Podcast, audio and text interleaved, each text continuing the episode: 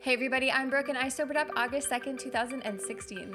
Hi friends, I'm Suzanne and I sobered up December 19th, 1991. Together we got a lot of recovery and we host Seek Purpose, the podcast. Seek Purpose is a community that supports recovery, healing, and spiritual growth.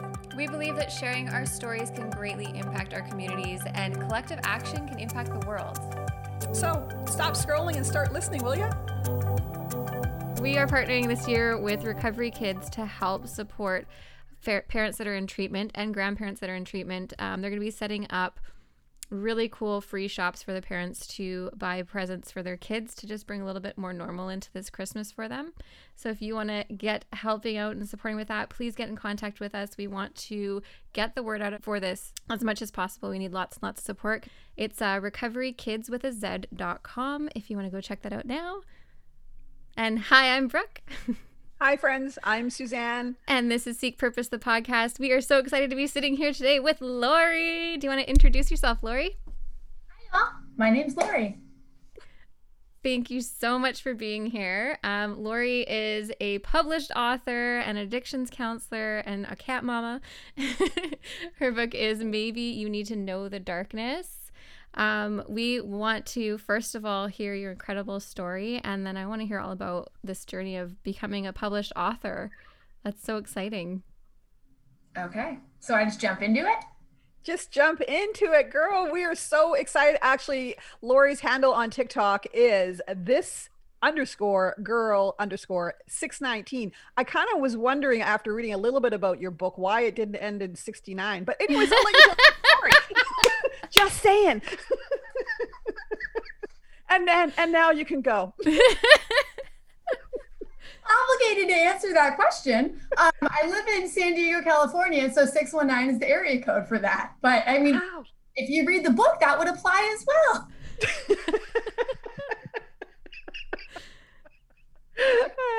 I thought I'd get you on that one.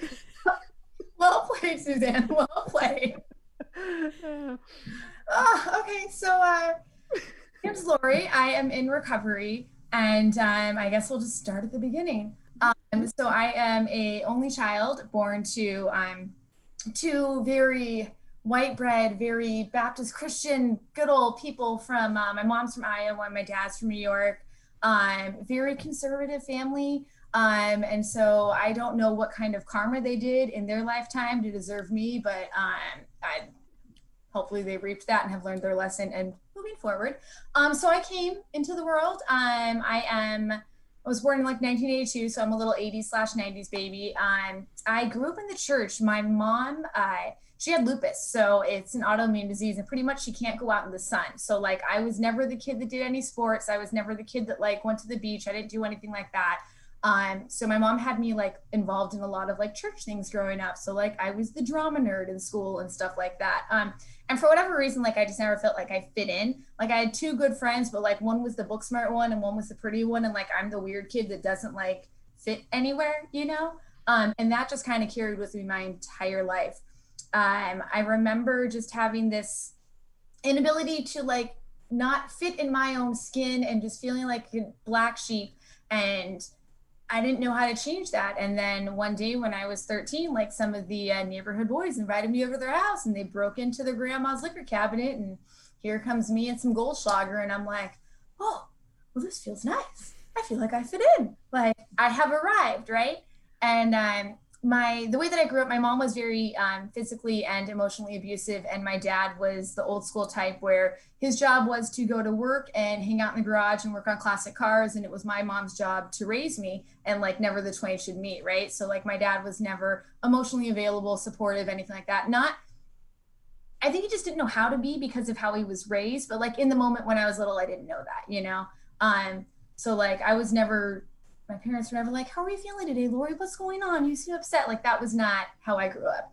So I found drugs and alcohol and I was off and running, you know. Um, I got kicked out of school, uh, 10th grade for raiding mommy and daddy's medicine cabinet, took all their Xanax and pills, you know.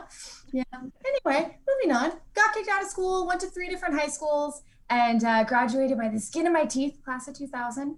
And um, I remember that part in like school where they're like, what do you want to be when you grow up? And you have to like focus it and like write papers or whatever. I didn't know what I wanted to be. And so um, I had a girlfriend who had a brother, single mom, and she was a cosmetologist. And I remember seeing her and thinking like, yo, she can support two kids. She has her own apartment. Like, why can't I do that? So I enrolled in cosmetology school. Um, well, that worked out great until I decided to do more drugs and not want to go to school all the time. And then at some point in time, I just didn't want to come home all the time. My parents were like, hey, kids, so like, you can't live here if you don't live under our rules. And I was like, peace out, suckers. And like, I just moved in with the boyfriend, you know, and uh, it's safe to say that school did not become a priority and I wound up dropping out. Um, at some point in time, his mom was like, uh, yeah, so I'm going to need you to move out because I'm scared you're going to get pregnant. Um, and so I didn't have anywhere to go. So uh, I heard about some kids that were all living at the beach. There was like this little homeless community. So I'm like, all right, I'll go hang out at the beach with all of them. So I showed up on the beach and uh, backpack, everything I had in me, ready to go, you know, and I got lumped in with some of them. And a lot of them were really cool. Like I had a really good experience being homeless. That sounds so weird out loud. Um, but I had a good experience being homeless. out for a long time. Um, and we all had like, I thought, so like, you know how your brain makes you think funny things when you're loaded? So I thought that we were super cool because we had all these like circus sideshow tricks. Like we had unicycles and we would play with like weird like didgeridoos and biddenbows and different instruments. Like we weren't the homeless group that like hung out on the street corner with a sign. Like we did tricks for your dollar, you know, and like we spun fire and we did all sorts of other like weird things. I thought I was in my version of Cirque du Soleil, I guess. Um, in retrospect, that was not the case. You spit fire, sir. I, I, you spit fire. I can spit fire and spin it. Like uh, it's called poi, like the Hawaiians do. And you were high doing this. That's really cool. Yeah. Okay. Just just clarifying. high and spitting fire. Okay. Apparently, we were. And uh, so we had all these different tricks, right? And so one day, um, my, my trick of the day was I would walk up and down the boardwalk and I had this plastic coat hanger. My, my line was, I bet you a dollar all the change in your pocket that I can fit my entire body through this coat hanger without bending or breaking it. I was like 85, 90 pounds, like soaking wet, right? So like it was not a challenge to like navigate through this coat hanger. Anyway, um, I'm hitting up this old group of bikers and like they're not, they're not biting. And uh, I hear this guy saying, Hey, little girl, and I'm like, what is going on? I turn over anyway. He, he beckons me over to him. I'm like, what's up? And he's like, I'm going to give you a hint. Um, if they don't bite within five minutes, they're not going to move on to your next. And I was like, all right, old dude, thanks. Right. And then as I start to walk away, he's like, wait, wait, come back. Like, if you ever want to make some real money, let me know. And I was like, all right, dude, whatever. He slips me his fucking business card.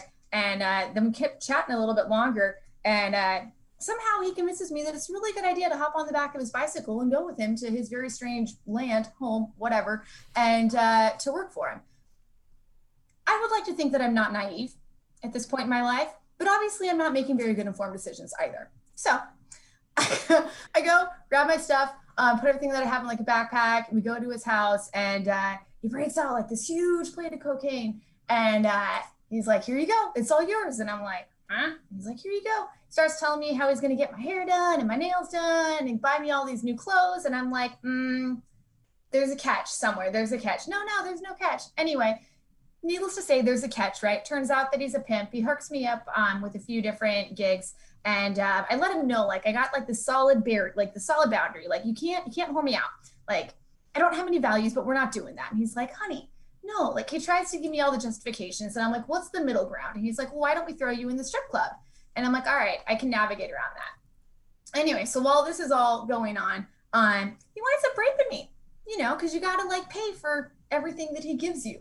Um, and I remember just like totally disassociating. Like I can see like myself in the mirror crying and like see what's going on with him, but like I'm not in my body and uh, just totally checked out, you know. And then I wake up the next morning and I remember like going in the shower and like trying to like scrub him off of me, but like I can't get him off of me and uh, I knew like I needed to leave, right? Because we're not we're not doing this game. Like it, it, was good for a minute, but we're not doing this. And uh, so I, I, navigated a way to be able to leave the scenario, through everything that I could in my bag. Uh, he dropped me off with the condition that I would come back for dinner because he had a date for me. Uh, and you know, I turned around, never saw him again. Um, wound up calling some old party friends because we always have old party friends. Finagling my way into some dude's house with some dude's bed that he'd let me stay there. And uh, I was able to go wind up um, working at the local strip club. Um, I'm working there. Everything's great. Everything's fine. And uh, totally loaded all the time because now I have a disposable income. Uh, it winds up going all weird with the dude. So I wind up moving in with this chick. She has two kids from two separate baby daddies. And uh, the baby daddy of the girl is the oldest. He's super cool. Baby daddy of the dude, huge jerk. They he's got like the domestic violence ring going on with her. So like he beats her up, she leaves him. Uh, there's like moments of silence. They get back together, beats her up. They got that circle going on, right? At the time when I moved in, they were separated. Um, I move in and now everything's off and kicking. We got all the strippers over all the time. We're having a good time. I ate entirely too many mushrooms one night and slit my wrist um because the kitchen knives were talking to me. Uh, I come home and she's like cleaning up my blood, and I'm like, oh, that's not a good look if the kids were to find that. Uh, he winds up finagling his way back into her life, and he sits me down on the bed and lets me know that um, I need to move out because it's no longer safe for me to be around the kids. And I'm like, all right, that's a good justification. So I move out, um, and maybe like I don't know, about a month later, dating some tattooed guy working another strip club and I'm waiting for him to come over and I get like a knock on the door. And I told him like come over the door's open come in. But he like didn't come in. And I'm like come in. And he didn't come in. I thought that was weird. And I went to the door and uh, it was a cop and the cop asked me you know are you so and so and I'm like yeah and he's like do you know so and so in regards to my roommate and I'm like yeah and he's like can I come in like uh, you need to sit down for this and I'm like what is going on uh, he sits me down and he tells me that um, she had been murdered. She was in the shower. The kids were in the living room. Baby daddy of the son hopped in through the bathroom window, stabbed her to death, and um, then slit his wrists as well. Baby daddy of the daughter was coming to pick up the daughter, saw something, called 911, and um, the cops came. She had already passed. He was still alive, uh, and they took him to the hospital for self inflicted injuries. And um, so the cop came to me because I was the emergency contact on our uh, release and they asked me like was there a history of abuse did she have any family and i just lost it lost it and i gave him all the information that i could but i lost it you know and that was may, may 8th 2003 and um, that date like haunted me right like i have her name tattooed on me i sleep next to a picture of her like that date haunted me because i felt like it if i had been there it would have been different like i could have stopped it what what all that right um so like that date haunted me for years um Fast forward a little bit of time, and my using becomes incredibly insane. And uh, I ruin everything around me, eviction notice on the door, all of that stuff.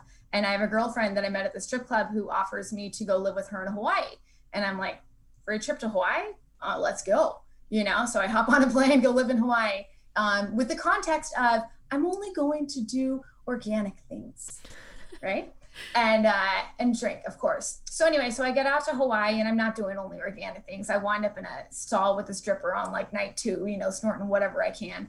And um, I remember I started talking to this dude in San Diego, and he's like, I start telling him I feel like my using's becoming aggressive again, and he's like, Why don't you go to a meeting? And I'm like, dude, what are those? Like, that's like all that I knew of meetings was from Nurse Jackie, right? Like, I'm not doing that. and, uh, and he's like, just go to a meeting. So I looked up online. I found a meeting. There was one that was like 20 minutes away, right down the road. Went to the meeting, showed up to the meeting. I'm looking around and I'm like, yo, this isn't this isn't my get down, you know. And um, that part of the meeting, right, where like you have to identify yourself. Like I knew that it came to me, and like I had to say, you know, like I'm blank. Uh, my name's Lori. I broke into tears broke into tears and could not stop crying, like ugly cry status, right? And I, I know now that it was because that was the first time that I was being honest with myself about my addiction, but in the moment, it just, I didn't understand it. Um, so I picked apart everything in the meeting because I'm not like you on X, Y, and Z, and I'm never coming back. I ran out of there as quickly as I could and went back to my house, went back to the strip club, off and running once again. Uh, moved back to San Diego for a boy. I move a lot for a boy. That is a reoccurring theme. Y'all know.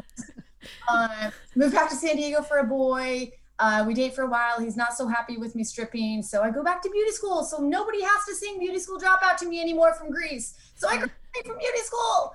And that's great for a while, but I miss the strip club money. And so I go back to the strip club and I ruin that relationship. And then I move out and I continue to ruin my life and all sorts of other terrible thing happens. And then uh, remember MySpace? Like, are y'all yeah. for that? Everybody else listening? Um, so I met a dude on MySpace and um, he was in Germany. He was in the military, and uh, he we had developed this friendship over a couple of years. And uh, he came back for leave after he did a tour in Iraq and didn't have anywhere to stay. And I'm like, you can stay with me, right? Like that's not a big deal. So uh, he comes to stay with me. I said I was going to sleep on the couch. He was going to sleep in my bed. We all know I did not sleep on the couch. We both slept in my bed, and uh, we had this wonderful whirlwind, week of a relationship. And at this point, my disease had become insane, like an unmanageable, powerless, all of that stuff in every avenue possible, you know, barely able to pay my bills at this point in time. And so my brain says, go back to Hawaii because you can get ahead there. And so I tell him, like, hey, this has been really fun. I appreciate the time here. I'm going to go back to Hawaii. So, like, peace out. And he's like, no, no, no, don't do that. Like, marry me and move to Germany. And I'm like, what? Are you serious? And he's like, yeah. And in my head, all I can think is free trip to Europe. All right, let's go. so went down to the courthouse and um, I, I married him. And shortly after, I got checked out by the military, got my military ID, and off I went to Germany. And uh, I didn't tell him, like, he didn't, he knew that he married a stripper who liked to get drunk all the time, but he didn't know, like, the depth of my disease because I kept that all to myself, right? Like, I'm really good at holding secrets. Uh, so I had to let him know. I, I brought enough I smuggled, I call it my prison wallet. Y'all know what I'm talking about. I smuggled enough drugs to be able to kick. Um, at they kept me in the barracks for like the first two weeks till we got houses. I thought that I smuggled enough drugs to Europe to kick, and it turns out I did not. And so I had to let him know, like, hey, by the way, um, you married a junkie, and um, I'm gonna need you to get some opiates from your medic or something because I'm gonna get really sick soon. He took that really well, didn't question it, and came back up with some morphine. And I was like, all right, well that one keeper, right? Um so anyway so i decided in my head that like after i kick i'm i'm not going to do this anymore right? It's going to be different. I'm a housewife. I'm no longer a stripper. Yeah that didn't last long. You can pit me anywhere that you want in the world and i don't even have to know the language and i'm still going to figure out how to find dope right? So often kicking at some point in time. Um, suzanne is reading my book as we speak and there's a part where i am employed at coyote ugly. Um, so we get to actually spit fire there as well um, so I'm working as a coyote at the bar. I'm having the time of my life, and um, he gets his ETS orders, which means that our time in Germany is done, and we're going back to the states. And I'm like, no. So we go back to the states, and um, he winds up getting really verbally abusive. He's drinking a whole lot on a whole bunch of benzos, and it's just all bad. And um, I'm no longer stripping. I'm working in a salon. And I had this girlfriend, and she got a DUI. And part of her DUI case was that she had to go to meetings. And so she would drag me to these meetings and I'd show up with her, right? Because I'm just showing up loaded. I'm not drunk or anything. And I remember sitting in those meetings and totally different than you people. I'm not like you, but like there was this message, right, that I heard.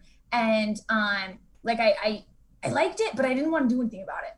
And uh, so I kept going with her. And I remember one night I was laying in bed and it just felt like there was a thousand pounds of bricks on my chest and I couldn't breathe. And I remember just praying. I have issues with the word God, right? So I remember praying to like whatever is up there, like let me breathe. I can't breathe. Like it was probably a panic attack. Um, and I remember at some point in time, like all those bricks were just lifted, and I was like, all right, that was weird. We're not going to talk about it. We're not going to address it, but that was weird. Um, and so then a couple more weeks go by, and like things with me and old dude are super toxic. And I'm in the shower one day and I remember just thinking I needed to get a divorce. I need to ask him for a divorce, but like we don't fight like normal people, so it's not going to be an easy conversation. And uh, I remember I heard him come in, he starts throwing stuff all over, and I just remember sitting in the shower and just being like, "All right, dude, whatever's up there, give me some words. I can't do this." And he blasted in the bathroom door and started screaming. And I have no clue to this day what I said, but I know that I asked him for a divorce, and he said okay and turned around and left. And I was like, well, all right, that was weird again. like I'm not gonna do anything about it, but like that was weird. Um, I wound up be- being able to move out. Um, rented a um, apartment from the brother of a stripper that I used to work with. All was fine and well. I'm working in a salon. Everything is fine. Um, and I'm at the bar one night, and uh, this was when Sons of Anarchy was on TV. And I look across the bar, and there's this really attractive man that looks a whole lot like Jax Teller, and he's in his motorcycle cut, and he's got the grease back hair, and he's got the tattoos, and I'm like, who are you? And he's looking at me. And so I get my little lady balls and I go over to talk to him. And uh, he gives me his number. And at some point in time, he winds up back in my bed. And uh, he, I don't know. Anyway, uh, he, he ended up back in your bed? No. so at some point in time, this boy, um, through many conversations, we decided to move back, or we decided to move to Orange County because he lived in Orange County. Once again, I move everywhere for boys, reoccurring theme.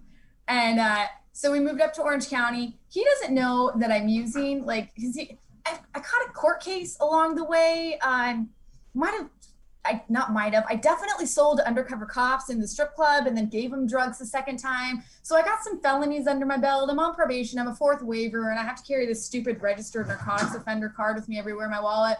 So he's worried that like if I get caught by the cops that I'm going to go to jail. So now I got to use behind his back, right? Um, he was recovering from a surgery, so he had all sorts of opiates and benzos, and I'm popping those when he's not looking. And uh, we get up to Orange County and he uh, he doesn't come home all the time because his motorcycle club's up there.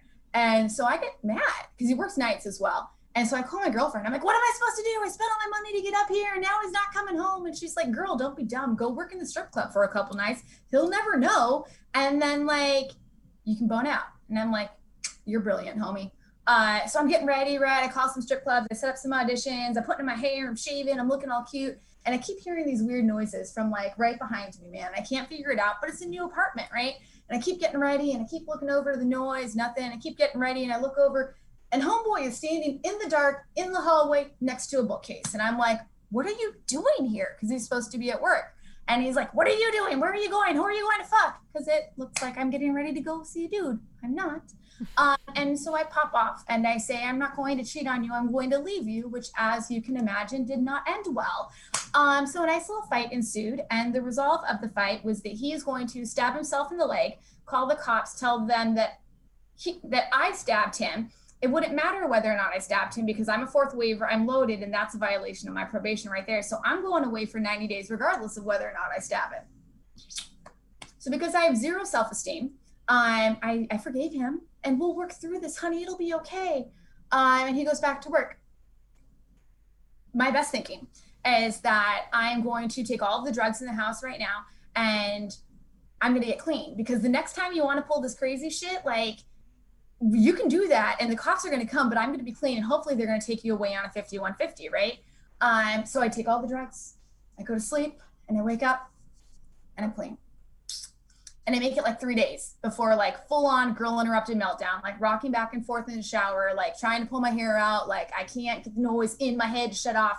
And I remembered those meetings. And so I went and I found a local meeting and I pop inside and I don't like it. I still don't agree with these people, but whatever. I need a meeting. I am smoking outside with a bunch of dudes, and one of the dudes is like, Little girl, you need to go inside to talk to a chick. And I'm like, No. And he's like, Just do it. So he tells me this chick to go talk to. I talk to her. Um, and she gives me her phone number and says to just don't use in between meetings and to call her every day. And I'm like, this is stupid. This isn't going to work. Um, anyway, I follow her very gentle, kind suggestion, and you know what? It worked. And um, I met up with her about a week later at uh, Starbucks, and she was like, she told me her story. I told her mine. There was a lot of differences, but there was a lot of similarities with like how we were feeling and stuff like that. And so I could, I was down with that. And then she asked me what my clean date was. And I was like, I don't know what that means. And she's like, All right, so the date that you got in a fight with old dude, when was that? And I'm like, Last Tuesday. And she's like, Okay, and you woke up and you haven't used since, right? And I'm like, No. She's like, All right, let's look that up. The date was May 8th, 2012, which, if you remember, is nine years to the date of my girlfriend getting murdered in our apartment. Um, to which I then broke down crying. And she's like, Why are you crying? I'm like, That's the date. That's the date that she was murdered. Because I did the ugly cry. And um, she just looks at me all serene and is just like, honey, like sometimes we don't get to pick our clean date, like sometimes it picks us. And I knew that for me, I don't think that I get another chance at recovery. I think I was given this one date for this exact reason because I knew that I wouldn't screw it up. And I think that I absolutely have the option to go out and use again. I just don't think I get the privilege of coming back here. Um, so I have one recovery date. Um, I thankfully utilize that as my motivation, right? And so I got came to this program with the gift of desperation. I needed to hold on to this date, you know, with everything that I had. I was able to um, begin working my steps. I was able to went back to school at like 90 days clean. I was in a meeting and I saw um, this dude. He would come in every week with a van of like kids, and he had keys, so I could tell that he was different. And I'm like, dude, what are you doing? Like, how? I figured out he was a counselor at a drug rehab, and I'm looking at him like you get paid to hang out with junkies and alcoholics all day and go to meet. Like, how do I get your job?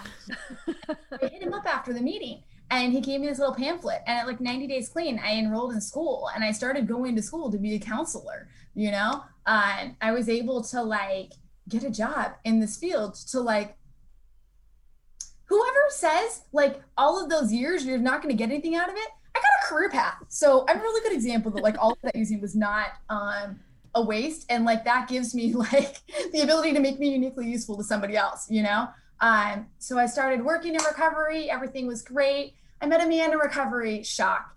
And we were going to have wonderful little 12 step babies. And he had like eight years clean, and I had three years clean. And we got in, he proposed to me in a meeting, and it was all the stuff that like 12 step babies are made of. And um, I got pregnant and I lost it. And then um, I got pregnant again. And then I came home one night and he grabbed me by the throat in the bathroom and threatened to kill me. Um, so I grabbed my purse and I left and I went to my sponsors. And um, I didn't know what to do. She said I could stay there. I found a woman's home for um, pregnant women that were in domestic violence situations. And uh, I just started doing the next indicated step, you know? And I remember I had like the first ultrasound or whatever. And I asked my roommate, like, do I invite the dad? Like, I haven't talked to him, you know? She's like, invite the dad, it'll be fine. Uh, so I invited him and we went to the ultrasound. He's, well, no, I'm sorry, blah, blah, it'll never happen again. Come back home, crap. And um, we went in for the ultrasound and the baby didn't have a heartbeat. And I lost my mind, lost my hormones as well, lost my mind. And uh, all of a sudden he turns into this like super supportive man once again. Um, and I just, I don't know, it was gnarly. Uh, turns out you can't stay at a pregnant woman shelter if you're not pregnant. I didn't have anywhere to go. So I went back. And uh, once again, he swears it'll be different. He catches me in like a moment of like, I don't know, full on hormones and depressive episode. Like I was sick in my head after I lost that baby. And uh, he says, "Let's let's go to Vegas and let's get married. It'll be different." So we went away to Vegas and got married. Got married by Elvis in Vegas. I didn't have any friends or family there because you know we eloped and nobody wanted me to marry the dude that tried to kill me or threatened to kill me. Um, and it was a terrible wedding in my head, but I did it anyway and uh, his parents had a house out there so we were able to stay in that house until we could find our own so like every good little victim of domestic violence let's move away from everything that we know and let's go move to a foreign state where we don't know anyone so i did that um, got out there got involved in the fellowship and um, didn't talk about it at all didn't talk about it and the abuse only got worse um, and it got worse and it was always the you know but he he does this, but he doesn't do that. And then he did that, but he does this, but he doesn't do that. And then he did that, right? All of those things. And mm-hmm. it got to mm-hmm. the point where um, I was doing my step work down in the living room one day and he just comes down and he just jumped on me and started wailing on me. And I tried to grab everything to leave and I couldn't. And he just jumped on me again and started wailing on me. And I got up, turned around in the kitchen to grab my purse and he just clocked me like straight in the face. And I just heard my face crack. And uh, I was like, oh, so this is where we're at. All right. Jumped in the car, called my sponsor and I'm like, dude, I don't know what to do. I'm pretty sure he just broke my face. She's like, go to the ER. And I'm like, I can't go to the ER. They're gonna make a report. She's like, go to the ER. I told one girl um, that was in the recovery out there about this. And um, she met me at the ER. She said, I'm gonna call the cops if you don't. And I was like, I can't. She's like, I'm gonna call the cops. And so she called the cops. Um, checked out. Uh, he broke my nose. And so the doctor also had to make a report. I came back out after getting x-rayed. I explained what was going on with the cops and um, they were like, yeah, we have to go take him in. So do you want to come with us? Because if he doesn't answer the door, if you give us the keys, then we can go in. And I'm like, all right, let's go. So we followed the cops over there. Um, he answered the door. They took him away in handcuffs. And uh, I was just numb. You know, I was able to stay with that girl and her husband for a while. I was able to come back to the uh, house, put everything I had in storage, and then go stay at another friend's house that he didn't know where I was at because I didn't know when he was going to get out of jail you know, and I was scared that he was going to come back and God forbid do something to me that like had happened to my girlfriend so many years ago. And I remember I finally shared about in a meeting and this woman that I didn't know, I'd never talked to her, I didn't even know her name. She approached me after the meeting, was like, I got subpoenaed to the uh, his court case, and she's like, um, "Who's going with you?" And I'm like, "No one's going with me." And she's like, "Give me your phone." She put a phone number in my phone. She's like, "I'm going with you. You're not doing this alone," you know. And like once again, the fellowship shows up and shows me that I have family wherever I am, that so I don't have to do anything alone. Um, and she showed up with me, you know, and uh, he wound up taking a deal, um, which I was not okay with. But as we're walking back to the car in her little serene way, she says, honey, they wouldn't have offered a deal if it wasn't your higher power's will. And I was like, all right, fair. Um, I moved back to San Diego. Moved back in with my parents. Moved back in with my parents after 30. I didn't want to do it. It was an ego check. But what it allowed me to do was um, do a whole lot of that living to amends stuff. Like I gave him back their daughter that I robbed from him for so many years, you know? And we have a somewhat decent relationship today. The best that it's ever been, mind you. Um, they're still stuck in their ways. They're never going to change, but like I can change how I respond to them, you know, and the recovery has taught me that. Um, I was able to get involved with a, a nonprofit organization out here called, uh, this was years ago, uh, uh, something against break the silence against domestic violence. I was able to volunteer time and I was like a grant coordinator for them for a while, you know, so it allowed me the opportunity to like work through my own trauma with the domestic abuse, but also help others. Um, what else I was able to, I would share about this in like women's meetings. And I had a woman that like picked me to be her sponsor because she had the exact same situation happen to her, but she didn't stay through it clean. So she's like, I need you to sponsor me so like I can know how to go through this clean, you know? So I don't, I understand that I was a victim of domestic violence in that situation. However, I also played a part in that because I continued to stay in that relationship. That was my part. I could have left at any point in time and I didn't. So I'll own that all day. But like, I don't have to be a victim of my storyline. You know, like my storyline can help somebody else as a result of what I've gone through because I didn't have to pick up over that. I've had a lot of no matter what's in my recovery, and that was absolutely one of them. You know, um, I was able to successfully move out of my parents' house, you know, after I saved up a decent amount of money. Um, I have a terrible pattern of uh, dating men that have motorcycles. I I just do it. I really like men and motorcycles. And so a few years ago, I decided that I don't. I realized as I'm like online dating that like my options for men that ride motorcycles are really slim and like the chances of them being in recovery are like really slim to none. And so if I wanted to be on a motorcycle, I should probably be the person controlling it. So I went and I got my motorcycle license. I bought a motorcycle. I'm on my fifth motorcycle because I don't know how to keep things long enough. So I like get a bigger one. Um, so I'm on my fifth motorcycle and I was able to get this wonderful apartment that I am in. I'm able to be self-supporting. I am a counselor at a um, outpatient drug treatment center. Uh, today I have this crazy little cat that you guys have probably seen running across. Her name I love that cat. He's my little naked kitty. Say hello to the people. Um, and like I have a really good life today, you know, and it's all I owe everything to recovery and like all of the steps that I took, I think that I was needed to take in order to get me to a place of where I am today, not only to be able to help other people, but only like to also be able to help myself because everything that I've gone through has gotten me stronger, not only with my relationship with my higher power, but also my relationship to recovery. Um, so I think all of that for me was necessary to be where I am. And I feel like I have approached the 30 minute mark. you did absolutely. And it is amazing. Like, holy cow.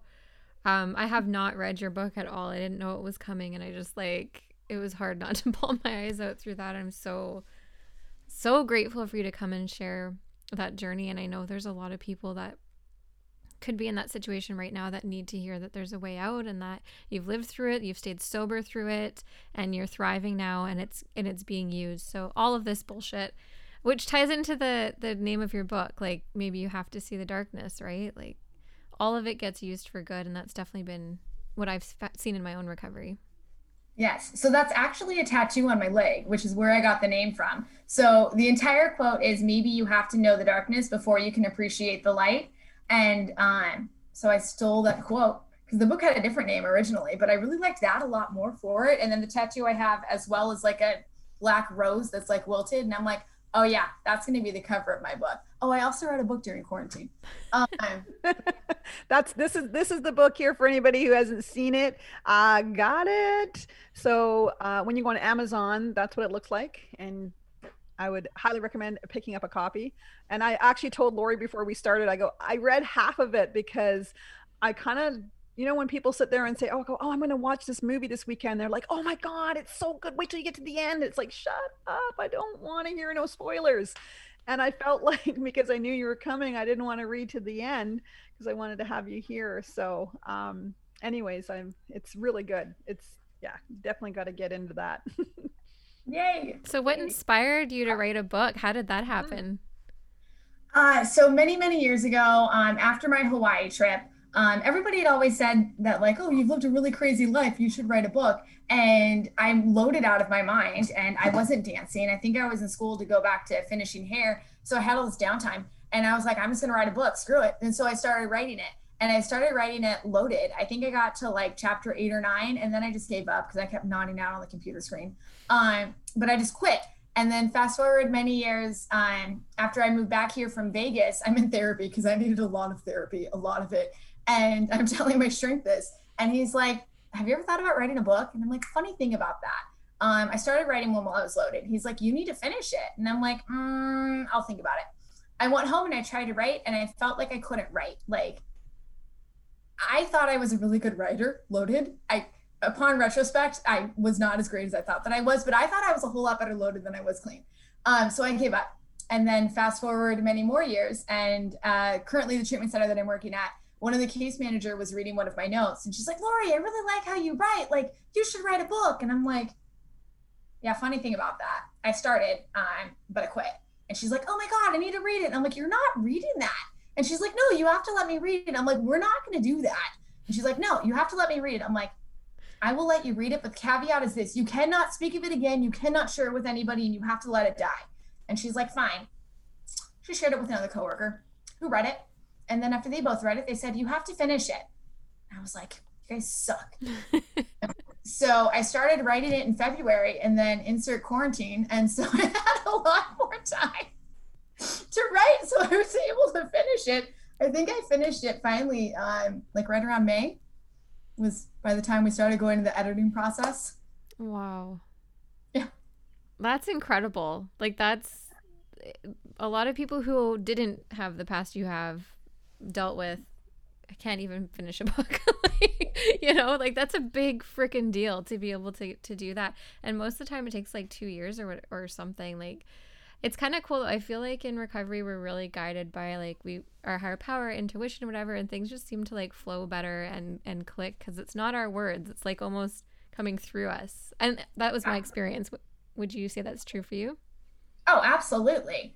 I remember like during the process, I was struggling, like, am I writing? Because like I, I don't think I'm gonna get famous. It's not published under my actual name. I went with like a fake name for work purposes and family purposes. Um, but like I remember thinking, like, am I in self will or am I am in God's will on this? And I finished the book and it came to like trying to find an editor for it because I have terrible grammar. And um, so I'm talking, I call my hero, my higher power's name is Harold. So I'm having a conversation with Harold and I'm I'm like, is this your will or whatever? Like, if it's your will, send me a sign. Anyway, um, so I'm going through a couple of different editors. We had just gotten our um, whatever the check was called that they gave us. We only got one in America. I know you're all in Canada. Stimulus check. What stimulus check? Thank you. Um, I got the stimulus check like a couple of weeks before, and it was twelve hundred dollars. And so I'm going through editors. I like one, but I don't like the other one. Anyway, the chick that I wind up liking, I ask her how much she wants and she says, "Oh, I'll take twelve hundred dollars." And I was like, "Harold, I'm thinking this is you." Um, that is so good. I love the fact that you're calling your higher power Harold. That's freaking amazing. there is a story behind that. Would you like to hear it? Yes, yes absolutely. I'm glad that you, I was just about to ask. Okay, where's that coming from? Because I got the uh. six one nine on information, and that was really helpful. Thank you. So now I need to know about this Harold. Yeah. so the story of Harold is this. Um, so when I started coming into the rooms, right, like I had, I was very anti-God because of religious history, right? So I remember working a second step, and um, my sponsor had me like uh, she said it, it, can be anything that you want. It just has to be loving kind and greater than yourself. And i was like all right. Uh, so i was a big fan of like the law of attraction and did we just freeze? Oh. no we're good. Okay. we're good. Okay. Sorry. um, you're good uh, so i was a large fan of the law of attraction so that was my first higher power and then she told me that like your higher power wouldn't change and navigate over time and if it does that's okay and so at some point in time i was in a meeting and i heard somebody say that their higher power is like a male figure, but they don't have a face and they don't have any fingerprints. And I really liked that. So I had this male figure that hung out somewhere up in space with no face and no fingerprints. And that was my higher power for a long time. And then um, I do this really weird thing where I talk to my higher power in the shower often. I don't know why I've done it my whole recovery. I, the shower in the, the car. Anyway, so I'm in the shower one day having a conversation again, and um, I just hear the name Harold, and I'm like, "Is that your name? Is that is that? Uh, I'm fine with that." Um, so now my faceless, fingerprintless higher power's name is Harold, which I'm okay with. So fast forward a little bit more time, and um, a few years ago, I had a sponsee kill herself, wrecked me, ruined me. And so um, once again, I'm in the shower crying to Harold, and um, I have this visual image. And Brooke, you may be too young. I don't know if it would have made it to Canada, but it, Suzanne, you might remember. There's a children's book called Harold and the Purple Crayon. Mm, no. Maybe. Okay. So uh, it came out. Yeah, look it up.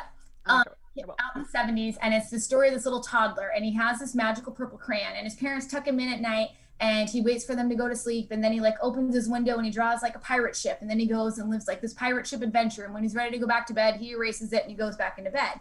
And um so i had that visual image in my head as i was crying in the shower one more time and i realized all right harold like my higher power is now a toddler that gives me a purple crayon and he allows me to draw my life and it's my job to walk through it um and whatever he creates for me i'm just gonna i'm just gonna do so my higher power is a toddler named Harold. I, I have I know the book now. As soon as you started saying he draws on the wall, oh my gosh, my son loved that book. Yeah. and it's still it's actually like a, a bestseller. Yeah. Oh yeah, it's good. We're gonna we're gonna have to post a picture of that for anybody who wants to read their kids this story because absolutely there's a whole bunch of them. Yeah.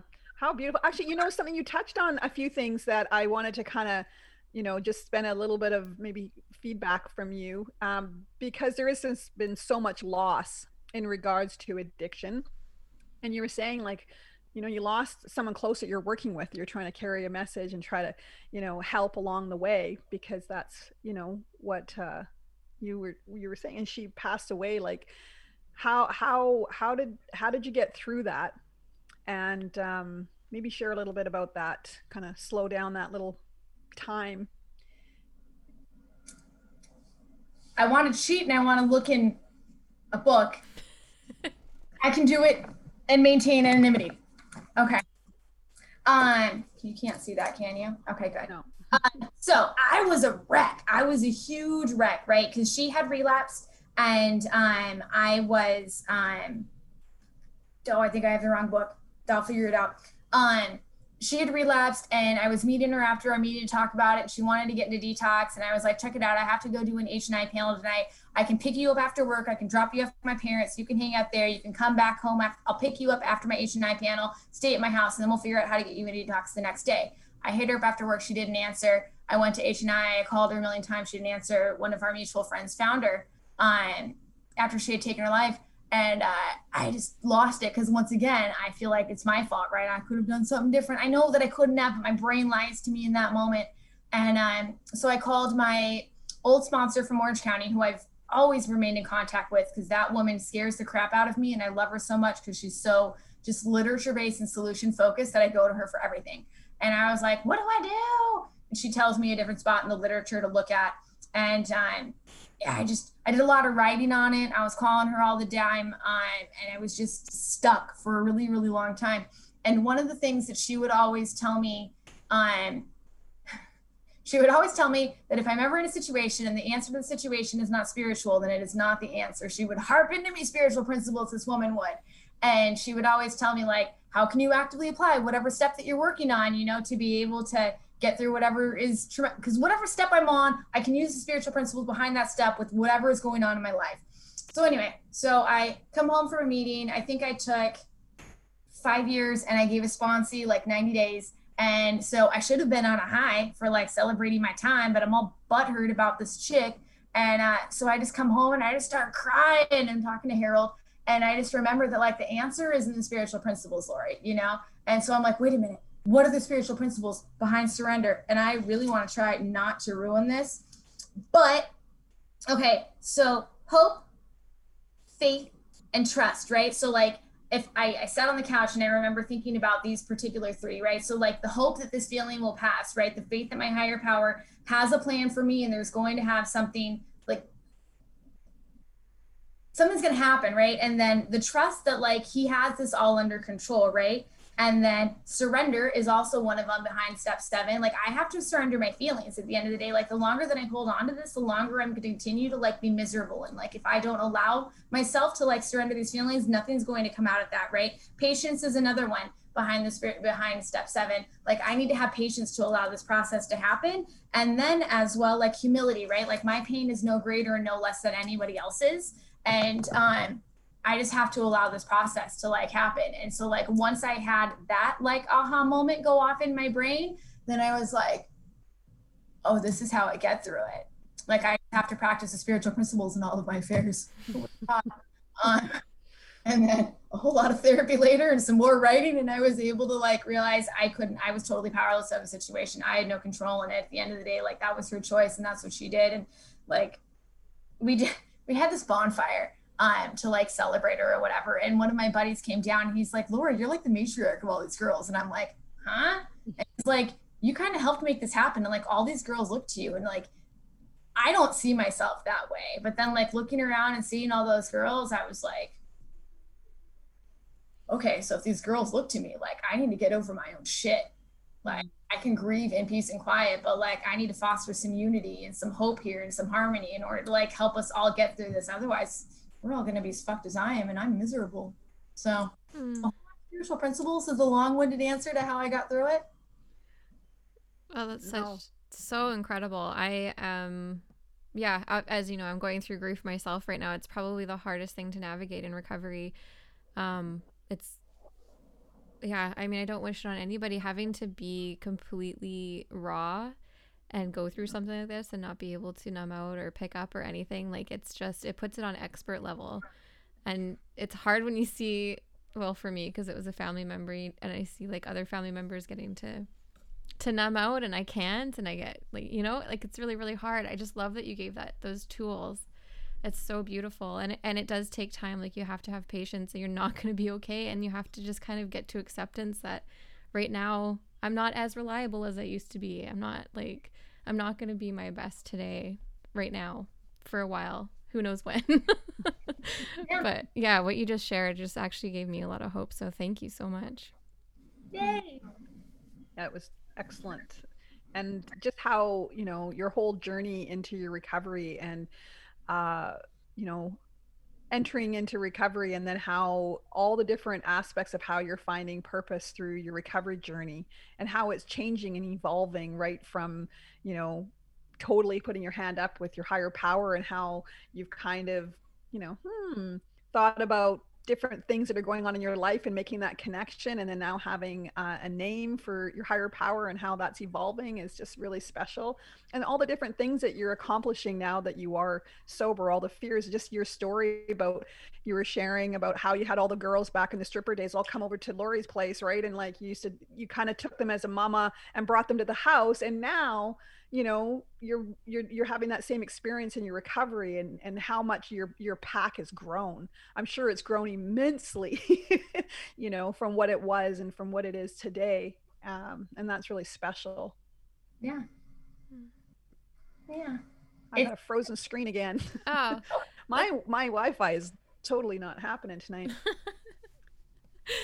Let's go to something a little more fun because I want to hear your journey on TikTok. Like, how did you get into that?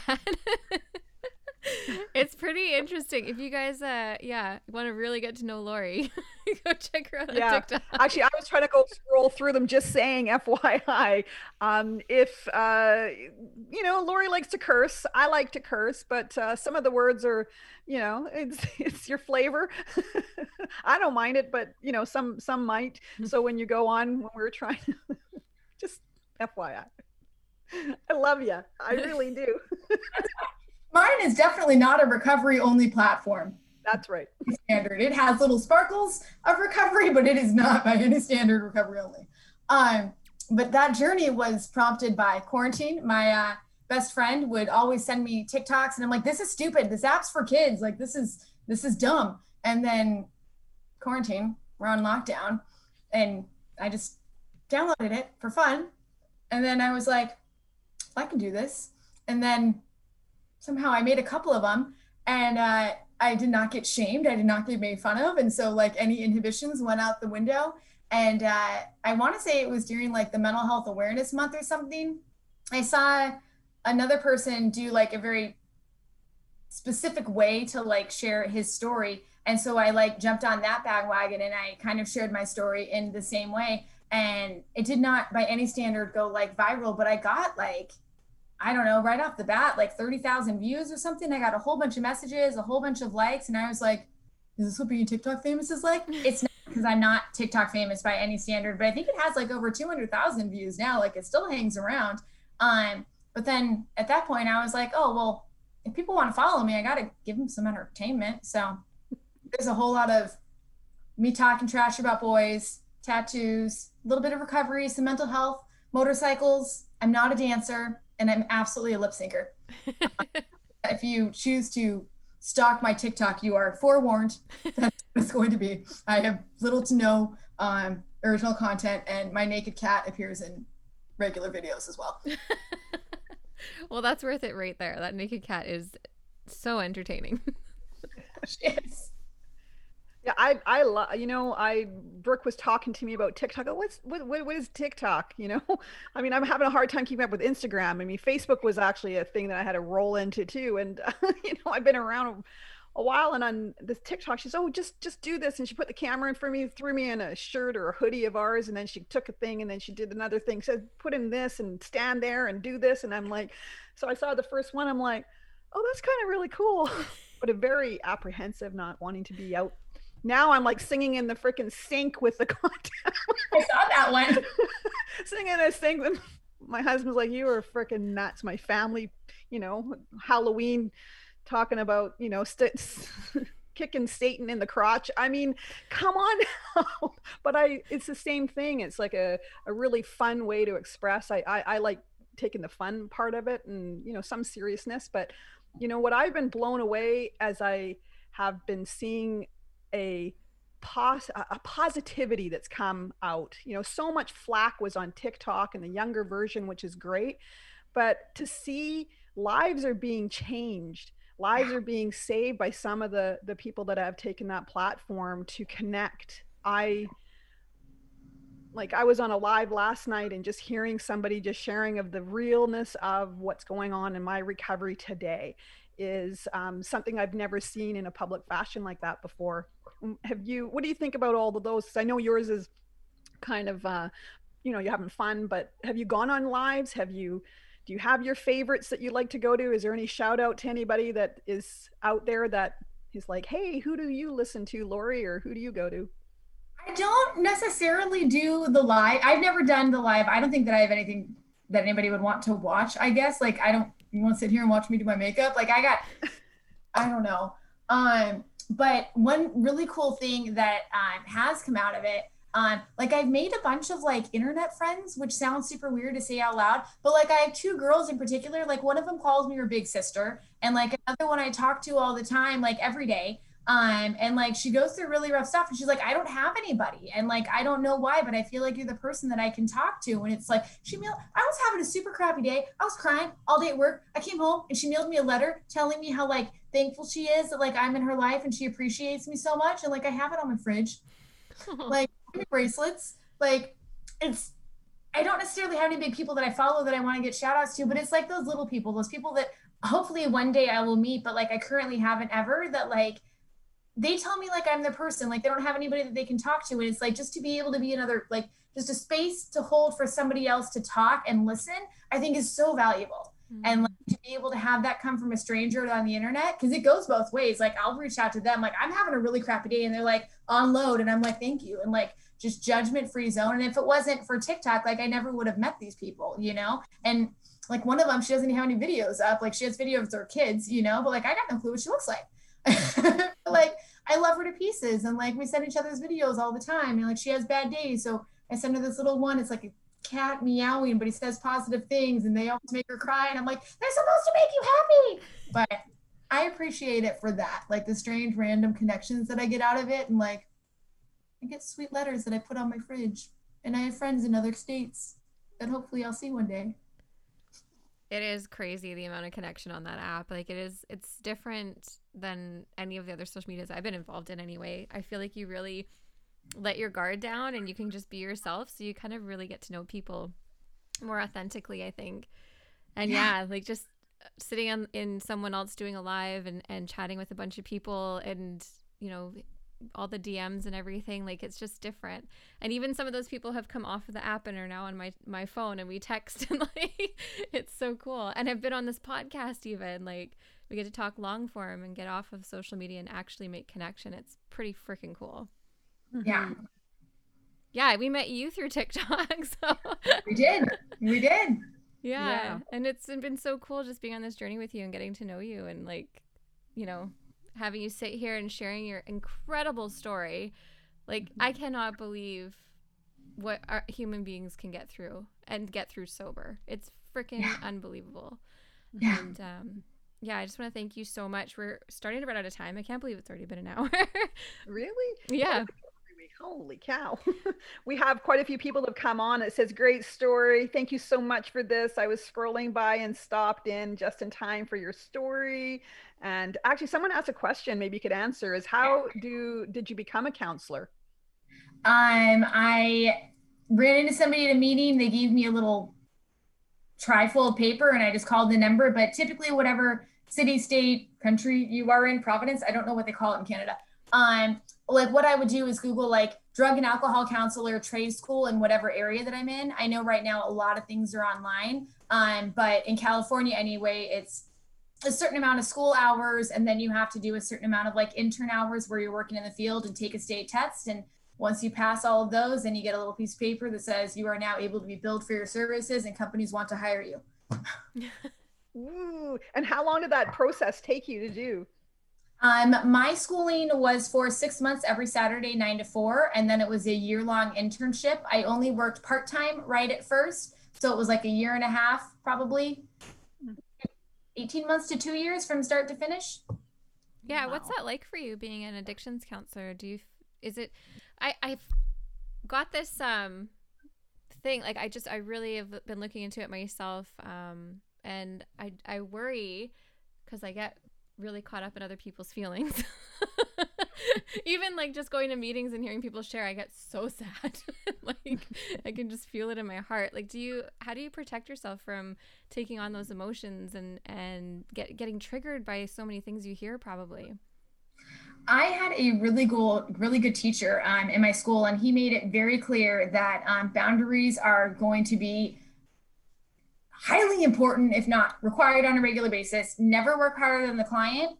Um, and like you're not going to be able to save everyone pretty much was how he kind of said it and so i've always been able to like keep those things in my head like on like the back burner you know what i mean like if i find myself like getting too attached or wanting to do something the client doesn't want to do it's like mm, mm-mm, he has to do the work or she has or whatever you know um, and so then that's kind of helpful. Like, of course, you get attached to them, but you can't let them know that because you have to let them think you treat everybody equally. But I definitely have my favorites, and I definitely have my ones that I can't stand. Well, I don't think there's one online because one we got a comment here. Seriously, one of the best counselors ever, ever, ever. Not just one ever, like three ever. so you know, thanks, uh, thanks Ashton for saying that. And um, I used to work with her. I told her about this. Oh, cool. That's so great. Yeah, so she's been listening and supporting. Um, and that's actually the other thing too is so many uh, also uh, from my experiences in recovery also get involved in this line of work and become working treatment centers and addiction counseling but the one thing sadly that i've also experienced and seen you know almost too much is that you come into this field and you're you're almost working it all day long and the last thing you want to do is go and take care of your own recovery and you kind of start getting into thinking well I'm doing this all day long. I'm not going to drink. And I've seen so many people fall. Yeah. So what do you do to protect yourself from from that? That wonderful teacher that I had that instilled all of the fear of God, for lack of a better term, in me, he also said that your work is not your recovery. Mm-hmm. Those things absolutely always need to be separate, and your work is never going to even become close to what your personal recovery is. Um, so thankfully, I have that ingrained in my brain, and it's like absolutely 100% like i can get the therapeutic value of one of us sharing with another when i'm in a counseling session but at the end of the day like it's not reciprocal. Like i can't unload onto them and we can't have that experience together you know? Like i get fed at meetings. Um I learn new tools and I can apply to my recovery and work because I facilitate groups all day and I read books all day and like that's fine. But at the end of the day, like my step work is my answer, my sponsor is my answer, my higher power is my answer, working with other women is my answer, going to meetings is my answer. And like I don't for me, I don't want to know which one of those is the glue holding me together. And so I know if I don't do all of those, there's a really good chance that I relapse. And like I said, relapse is not I don't think I get to come back. So I don't want to mess up that that wonderful mixture that I have going on, keeping me clean. Um, so I just have to continue to do all of those things. Mm. I love that. That was amazing. And, you know, same with us, like, you know, being very careful on, on um, keeping, you know, Brooke knows me. We're not doing this on this day or this day, or we're not, you know, family's family, home group, the, all the other things are necessary. Seek purpose has got to fit into the other holes. you know, because it is, you're right. Like, there's no way that I would be a functioning human if I didn't take care of that first. It's got to come number one. Any, what was that saying? I know it's so cliche. Whatever you put above your recovery is the first. That's thing first thing you lose. Yeah, Mhm. first thing you lose or whatever. So, anyways, um, I think we're out of time. I wish we could talk. And speaking Anybody who wants to get to know Lori some more, we actually get together on our support group every Wednesday. So it's just been fabulous getting to know you and having you come here and sharing your story and uh, and how you're finding purpose in your sobriety and all the things that you're doing to give back. Um, you know, from what we do in our addiction, how much we take and we hurt, and you know, it's a long journey. And what you're doing is just sensational. And I thank you, and we love you. Mhm. I love you and thank you for inviting me. This was fun. Oh, I'm so glad you had fun. Before we let you go, what is something that you want to leave? One last message, and then where our followers can come and find you and chat with you and get to know you better. How are you gonna drop that on me at the end? I feel like I should have like been prepared. One last thing. I have to drop one last thing in the moment. Go buy her book. I know that's hard for. I approve of that message. However, that is not the message that I I know, I know. I'm um one last what uh it's a saying um i'm gonna butcher it something to the extent of um everything will be okay in the end and if it's not okay it's not the end Ooh, that's good. it's said more eloquently but that's all that i could come up with on the moment Ooh, that's pretty good on the mo- like. That's. Thank you, Harold. Yeah. Because hey, if you got any problem with what anything has been said today, take it upstairs with Harold. with the toddler with the purple crayon yeah, that's right. so, where's the best place that our listeners can come and find you? absolutely tiktok is probably going to be your easiest i'm also on um like instagram my instagram and my social my instagram my facebook are um, all on like super private lock due to work and like confidentiality. So like if you do find me on instagram feel free to as well. Let me attempt to find my name because i don't know what it is. Lb underscore from from underscore the underscore 619 you can look me up um, send me a message, like send me a friend request and a direct message saying like, "Hey, I heard you on the podcast. I'm not a client trying to stalk you," and then I'll know to add you. Otherwise, I'll think that you're a client trying to stalk me, and I won't add you. Yeah. That's so But awesome. TikTok is open, so you can stalk me on TikTok. there you go. And check her out on TikTok. She's awesome. There, yeah. Anyways, Thank you guys so much for hanging out with us here at Seek Purpose, all of y'all in the lives and everybody on the podcast. Please share, um, help us get this message out. And if you are on Apple Podcasts, we'd love a review. It helps us get to more ears.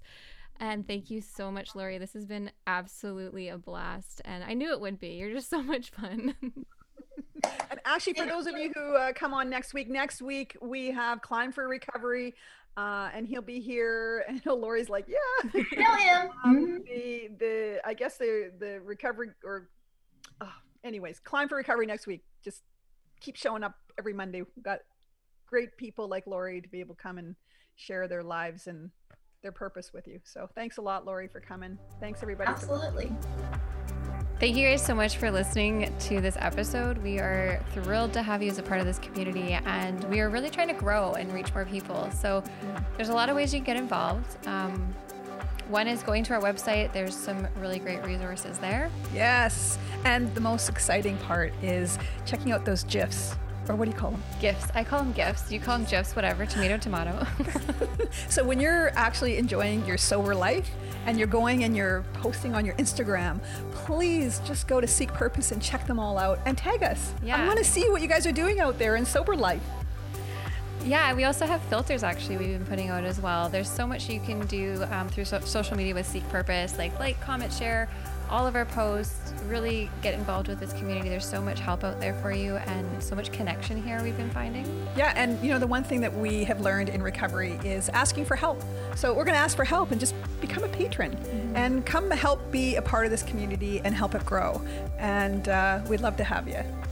If you want to become a patron, we have a link on our website that you can click, and there's some really cool perks of becoming a patron with Seek Purpose. So we hope you check that out. And obviously, if you review this podcast on whatever podcasting app you're listening to, it's going to help us reach more ears and get that message out of recovery. Stay tuned. We have so much more in store, and uh, as our our little community grows, our collective.